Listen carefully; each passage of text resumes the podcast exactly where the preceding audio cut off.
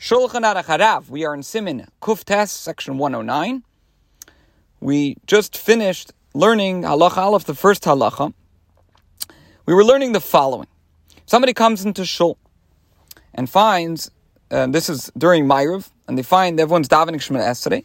So if he's able to finish davening Shemoneh Esrei before the Shaliach Tzibbur, the one who's leading services, reaches the Kaddish that follows Shemoneh Esrei, which will allow him then to say Amen Yehei Shmei Rabba. So then, um, he should, he's able to daven right away. But let's say he will not be able to finish Shemoneh Esrei before the chazan uh, says the Kaddish. So then, so then he should not start to daven. And as we explained, unlike Kedusha, where if you heard it or you, or you will hear it later, so then you don't have to wait and you could start davening if you come late to Shul. But in the case of Kaddish, there's no limit to the number of Kaddishim that you can hear, and therefore he should wait and make sure he's able to answer Amen Yehei Shmei Rabba. Nonetheless, we said, since the Kaddishim from Aleinu and onward, and that is, this applies in the morning or in the evening, are only a minhag, they're only customary, so then it's possible that one is not required to wait before praying to listen to them. We then stated that if, however, the congregation is being Poreis Al Shema, what is Poreis Al Shema? That means when there are people who davened individually, they didn't hear Kaddish and Baruch Hu. So then what, what, what is done is an individual recites these prayers, and the first of the blessings preceding the Shema out loud, so that his fellow congregants can fulfill their obligation to listen and make the appropriate responses. And of course, this is only done in the presence of a minyan. So if the congregation is being Poreis Al Shema, and the late arrival has not yet heard Baruch Hu, he must wait to hear it. And this applies even when it is recited without Kaddish, as is the practice in the evening uh, service, and this is the practice according to Nusach Ashkenaz. In the Alter Rebbe Siddur, the additional Baruch Hu, which is said only on Friday night, is preceded by Kaddish. Halacha Beis too.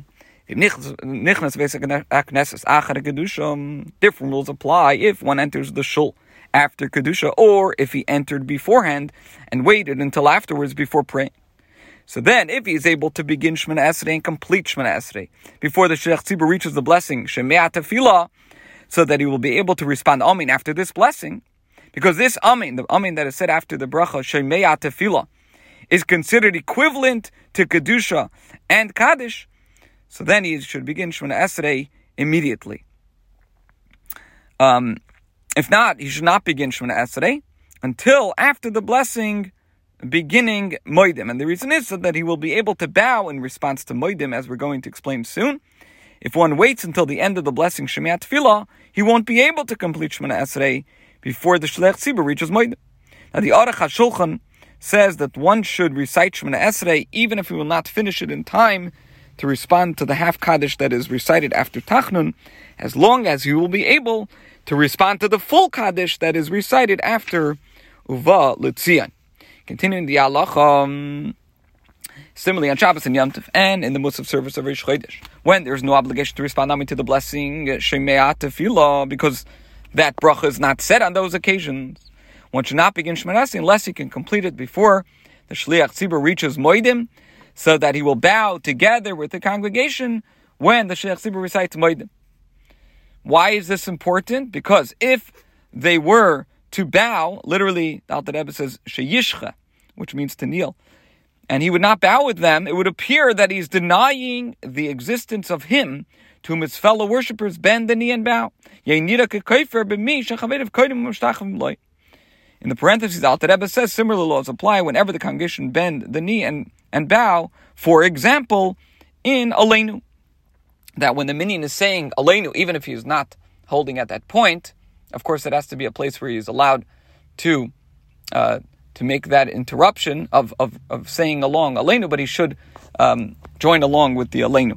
Similarly, if one can reach Moedim, or one of the blessings during which we bow, at the time the Shliach Tzibbur reaches Moedim, he should begin Shemoneh Esrei, even though we won't be able to recite Moedim at the time that, that the congregation recites it, because you're not allowed to interrupt Shemoneh Esrei for any response.